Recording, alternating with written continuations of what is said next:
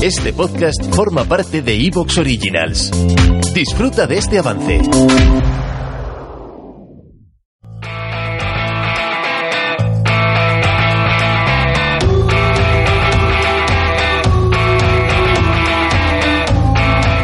Sutomu Yamaguchi era un señor japonés que un buen día se encontraba en Hiroshima justo cuando se detonó la bomba nuclear. Le pilló a pocos kilómetros de distancia y bueno, pues sufrió quemaduras por todo el cuerpo, pero sobrevivió. Tres días después le dieron el alta en el hospital y ya repuesto decidió volver a su pueblo natal, un precioso lugar llamado Nagasaki. Que podéis imaginar lo que le pasó cuando llegó. En fin, hay días en los que uno no está para nada. Bienvenidos a Cheat Happens.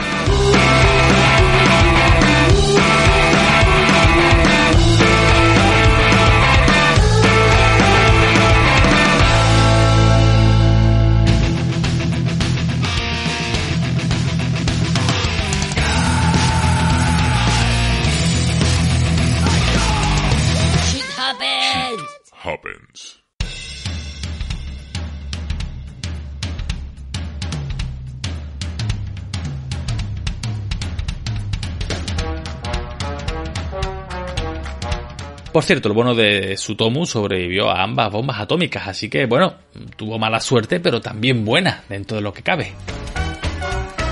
Muy buenas a todos, estáis en la red marciana barra programa Cheat donde como ya debéis saber, echaremos un rato a este juego tan simpático. Soy Gonzalo Merat y hoy me acompaña gente que no se llama como yo, tienen otro nombre, por lo que sea. El primer concursante es de Barcelona, lugar que es un crisol de culturas. Allí hay gente de Rumanía, de China, de India, incluso hay gente de Barcelona, ¿verdad, Danny Bauer? Sí, sí, hay gente que conoce las calles antes de que hubiera turistas por ellas. Hay- Ah. Mm. Oye, pues esto no es coña lo que voy a decir, porque pasé casi un mes en Sydney y el 95% de la gente que vi por la calle eran asiáticos. Lo digo totalmente en serio. Están invadidos. Nos comen. Algún día todo será China. Bueno, ya sabéis que me gusta preguntaros algo nada más empezar, para ir metiendo en situación. Así que al loro, Dani. Vamos allá. Te tocan 100 millones de euros en la lotería, pero perdiste el boleto. Esa es una opción. O te obligan a ver mil veces la peor peli que hayas visto en tu vida. Hombre, ¿Con qué te quedas? mil veces con la peor peli. Aparte, la televisión pública ya se encarga de eso. Un poco más, no pasa nada. ¿Prefieres tragarte mil veces una peli de mierda antes que tener remordimientos de haber sido millonario Sí, por tu vida? totalmente. Vale, ok, ok.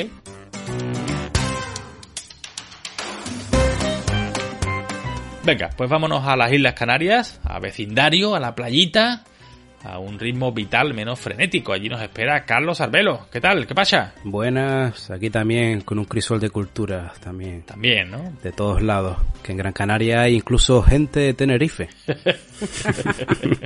y les dejáis eh, vivir tranquilos. Sí, de- algunos, algunos, algunos. Bueno, atento a la pregunta. ¿Prefieres que te secuestre un perturbado, pero que cocine francamente bien? Digamos, que te secuestre durante un año. Mm. O pasar el resto de tu vida con alguien a quien quieres con locura, pero que se empeña en cocinar y lo hace terriblemente mal. Es decir, un paso más allá de lo peor que puedas imaginar. ¿Con qué te quedarías? Oh, este me, me, me, me, me va a costar, ¿eh? Porque soy muy fan de la comida, pero soy muy poco Ah. fan de que me secuestren. Entonces, claro.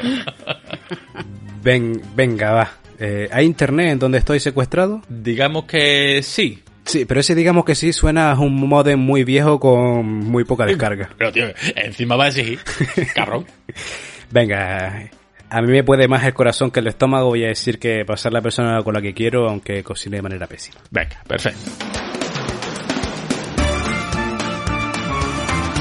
Bueno, pues en último lugar nos vamos a La Mancha, a Albacete, la tierra de la berenjena mecánica, ¿no, Marián? Se- ¿No se llamaba así el equipo de Benito Floro? El queso, el queso mecánico. Ah, el queso mecánico, es verdad, es verdad. De queso manchego, claro. Este tema lo he sacado solo por promocionar a tu hijo, que es un lateral de dos metros que juega en el Alba B, ¿verdad? Juega en los cadetes del Alba, sí, 1,90, 1,90. Déjalo, que no crezca más. Que come mucho queso y mucho está de bien, todo. ¿no? Ya está Bueno. bien. Parece más que se cambia de Venga, deporte. pues ahí va la pregunta. Sí, está muy bien que haga deporte. Y con 15 años que tiene es lo normal que tiene que hacer, comer. Pero déjalo. Con 15 años 1,90, madre mía, qué Sí. bicho. Bueno, ahí va la pregunta, Marian, Venga. atenta. Sufres un accidente y quedas terriblemente desfigurada. Que bueno, que eso de entrada, mm, regular. Pero, por suerte, la ciencia ha avanzado una barbaridad y te pueden poner una cara nueva. Lo malo es que tu presupuesto solo te puede La de David Hasselhoff. pues, o ponerte la cara del feo de los hermanos Calatrava o de Adolf Hitler. ¿Qué cara te pones? ¿Qué? Vamos a ver, por favor. O sea, tengo que llevar bigotes sí o sí. Y barba. Bueno, aunque el del feo de los hermanos Calatrava, no le- me quedo con yo, producto español siempre. Carácter mediterráneo. Ese da igual que ese aceite. Vale, o sea, te, te queda con el feo Yo de los sí, hermanos Calatrava. sí. Bueno, bien. Totalmente. Hombre, es menos conocido mundialmente. Claro.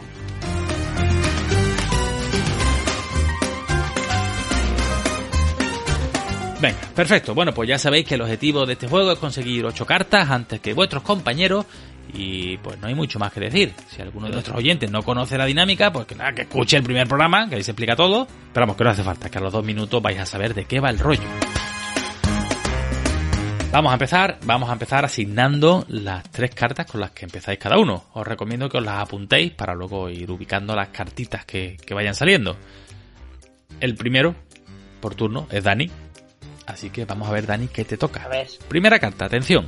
Se te pincha una rueda. Bueno, a mí me ha pasado, ¿eh? Varias veces.